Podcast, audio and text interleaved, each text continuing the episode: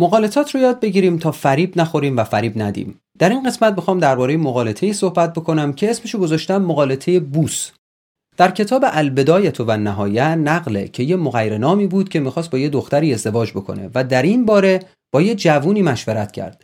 جوون بهش گفت به نظر من با این دختر ازدواج نکن چون من یه مردی رو دیدم که داشت این دختر رو میبوسید. مغیره از ازدواج با اون دختر پشیمون شد اما بعد یه مدتی شنید که همون جوون رفته با همون دختر ازدواج کرده رفت پیشش و گفت آخه مرد حسابی مگه تو اینجوری به من نگفتی؟ گفت راست گفتم.